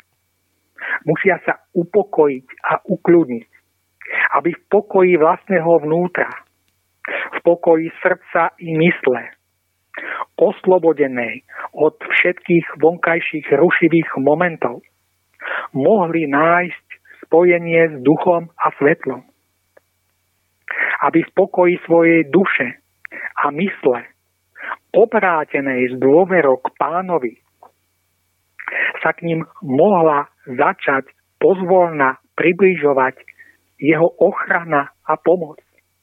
A v tichu, pokoji, harmónii a čistote vlastného vnútra budeme potom môcť rozpoznávať pánové pomoci ako jasné vnúknutia. Ako jasné naznačenie smeru, akým máme kráčať. Aby sme to pochopili, ukážme si to na príklade. Predstavme si, že niekto ide v hlbokej tme určitým smerom a vy ďalekohľadom pre nočné videnie vidíte, ako ide k okraju priepasti. Ak sa vám s týmto človekom podarí spojiť a nejakým spôsobom ho na to upozorniť, môže zmeniť smer a vyhnúť sa svojej záhube na dne priepasti. Ak sa vám s ním ale spojiť nepodarí, jeho záhuba je istá. A ochrana a pomoc pána bude spočívať predovšetkým v tomto spojení a v správnej navigácii v jeho správnej naviga- e, a jeho správnej navigácie sa nám môže dostať v tejto temnej dobe jedine vtedy, ak nadobudneme dôveru stvoriteľa a naše vnútro bude pokojné, čisté a harmonické. Vtedy, keď naše vnútro zostane nerozrušené všetkým vonkajším dianím alebo osob- rôznymi osobnými problémami, Vtedy sa v ňom skrze našu dôveru v pána bude jasne zrkadliť všetko, čo máme urobiť, kam máme ísť a aký postoj máme zaujať. Lebo jednať a konať budeme musieť iba my samotní. Pán nám však skrze našu dôveru v Neho a skrze pokoj v našom vnútri môže ukázať, ako jednať správne pretože do stavu, v ktorom sa dnes nachádzame, sme dospeli preto, lebo sme tak nerobili. Lebo sme sa nikdy na nič pána nepýtali. Ak toto dokážeme, budeme schopní pomôcť nielen sebe, ale aj druhým. Aj ľuďom neschopným tieto veci ešte vnímať. Ak e, nám totiž budú dôverovať a dajú na naše rady, nemusia ani oni skončiť na dne priepasti. Miera nešťastia a skazy nášho sveta, ktorý vrie v lúči pánovho svetla a žnie všetku svoju doterajšiu nesprávnu sejbu. Bude teda záležať na tom, do akej miery sa budeme schopní otvárať skrze pokoj, harmóniu a čistotu vlastného vnútra a skrze dôveru stvoriteľa všetkým pomociam od neho prichádzajúcim. Nakoľko sa dokážeme s dôverou otvoriť jeho inšpiráciám a vnúknutiam, ukazujúcim správny smer a správne riešenie rôznych situácií a problémov. Ak e, sa dokážeme týmto veciam správne vnútorne otvoriť, sám pán nás skrze svoje vnúknutia a inšpirácie môže viesť do novej doby. Musíme však nájsť k nemu dôveru a stať sa schopnými príjmať jeho vnúknutia. Pretože v sebou samým vytvorenom zmetku a zúfalstve budeme bolestne a na vlastnej koži všetci prežívať, že jedine toto je tá pravá cesta. A že všetky naše doterajšie cesty, ktorými sme tak naivne a pyšne kráčali, boli nesprávne a priviedli nás až e, do tejto situácie, v ktorej sa e, v súčasnosti nachádzame. E, a ja by som možno mm, celú, celú tú reláciu chcel ukončiť uh, týmito slovami. Uh, treba si um, naozaj konečne hlboko uvedomiť nesmiernu duchovnú vážnosť dnešnej doby, ktorú prežívame. Treba si uvedomiť, že všetko, čo sa bude okolo nás diať, nás bude vždy nás sa bude vždy snažiť e, tlačiť a smerovať jedine k duchovnému obrodeniu. Treba si uvedomiť, že jedine toto je v dnešnej dobe od nás v prvom rade očakávané. Treba e, sa preto e, vedome zaradiť do tohto svetového prúdu a nechať sa ním smerovať k duchovnému obrodeniu a k duchovnému znovuzrodeniu. Ak však nebudeme chcieť nič pochopiť, ak sa budeme priečiť tomuto prúdu, on nás aj napriek tomu strhne so sebou na silu. Bude nás bolestivo viesť, bude nás zraňovať a ak sa nebudeme stále schopní spamätať a duchovne sa obrodiť, roztriešti nás nakoniec obrovská sila tohto prúdu od skaliska. Uh, preto sa naozaj konečne prebuďme, prebuďme a začníme intenzívne pracovať na svojom duchovnom obrodení. Pán Šupa, verím, že sa nám to všetkým bude dariť a k tomu prispejú myšlienky tu rozvité. Budeme len veľmi radi. Blíži sa záver dnešnej relácie. Pán Šupa, chcem sa vám veľmi pekne poďakovať za to, že ste si opäť našli čas a že ste boli ochotní sa s nami podeliť o vaše myšlienky a také výhľady. No a verím, že sa budeme počuť pravidelne počas celého roka. Milí poslucháči, je tu záver dnešnej relácie. Čo dodať? Vstupujme do života druhých ľudí a prinúďme ich vidieť slnko, keď oni vidia mraky. Verme v nich natoľko, že oni sami si začnú veriť. Ostaňme pokojní, lebo pokoj je prejavom dôvery a buďme radosní, pretože po každej búrke vyjde slnko. Táto doba je krásna v tom, že nám dáva opäť možnosť stať sa ľuďmi. Milí poslucháči, to je už úplný záver. Lúči sa s vami pán Milan Šupa a od mikrofónu Mário Kováčik.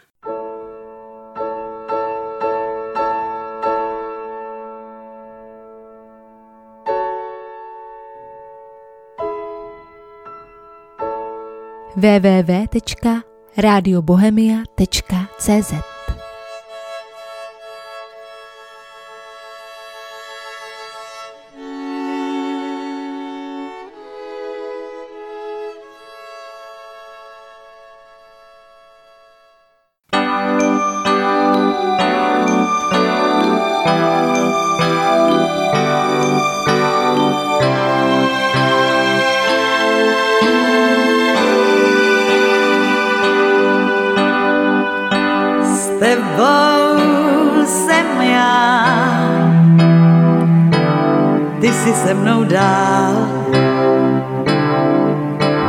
žádná tíž.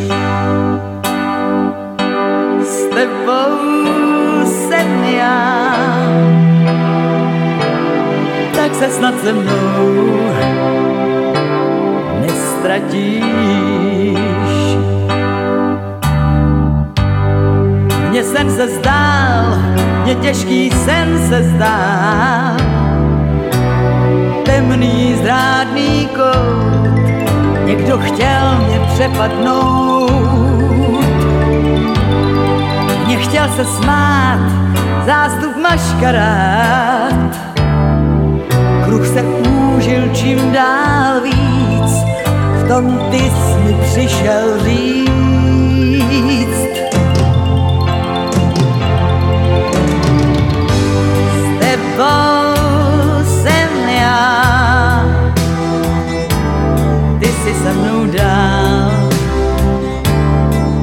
Nikde žádná tíž.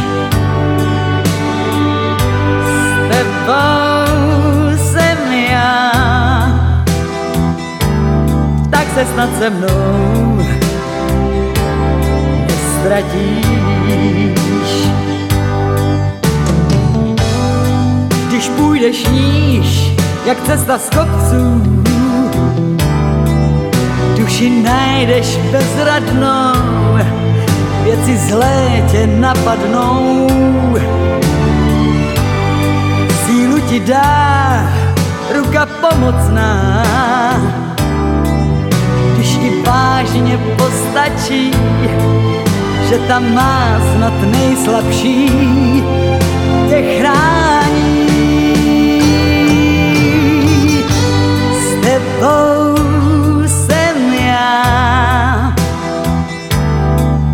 mnou dál, nikde žádná tíž. S tebou jsem já, tak se snad se mnou nestratíš. Řekni, že mě dál chceš, víc, když byla by to lež, mě dobře udělá. Já tě taky chci, pojď blíž, šťastný chvil máš pár, ať mládí či stár.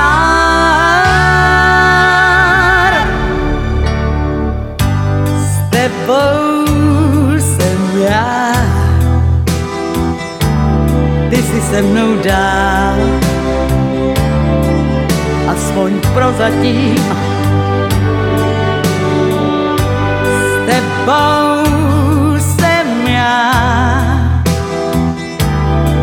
se snad s tebou nestratím. S tebou se doufám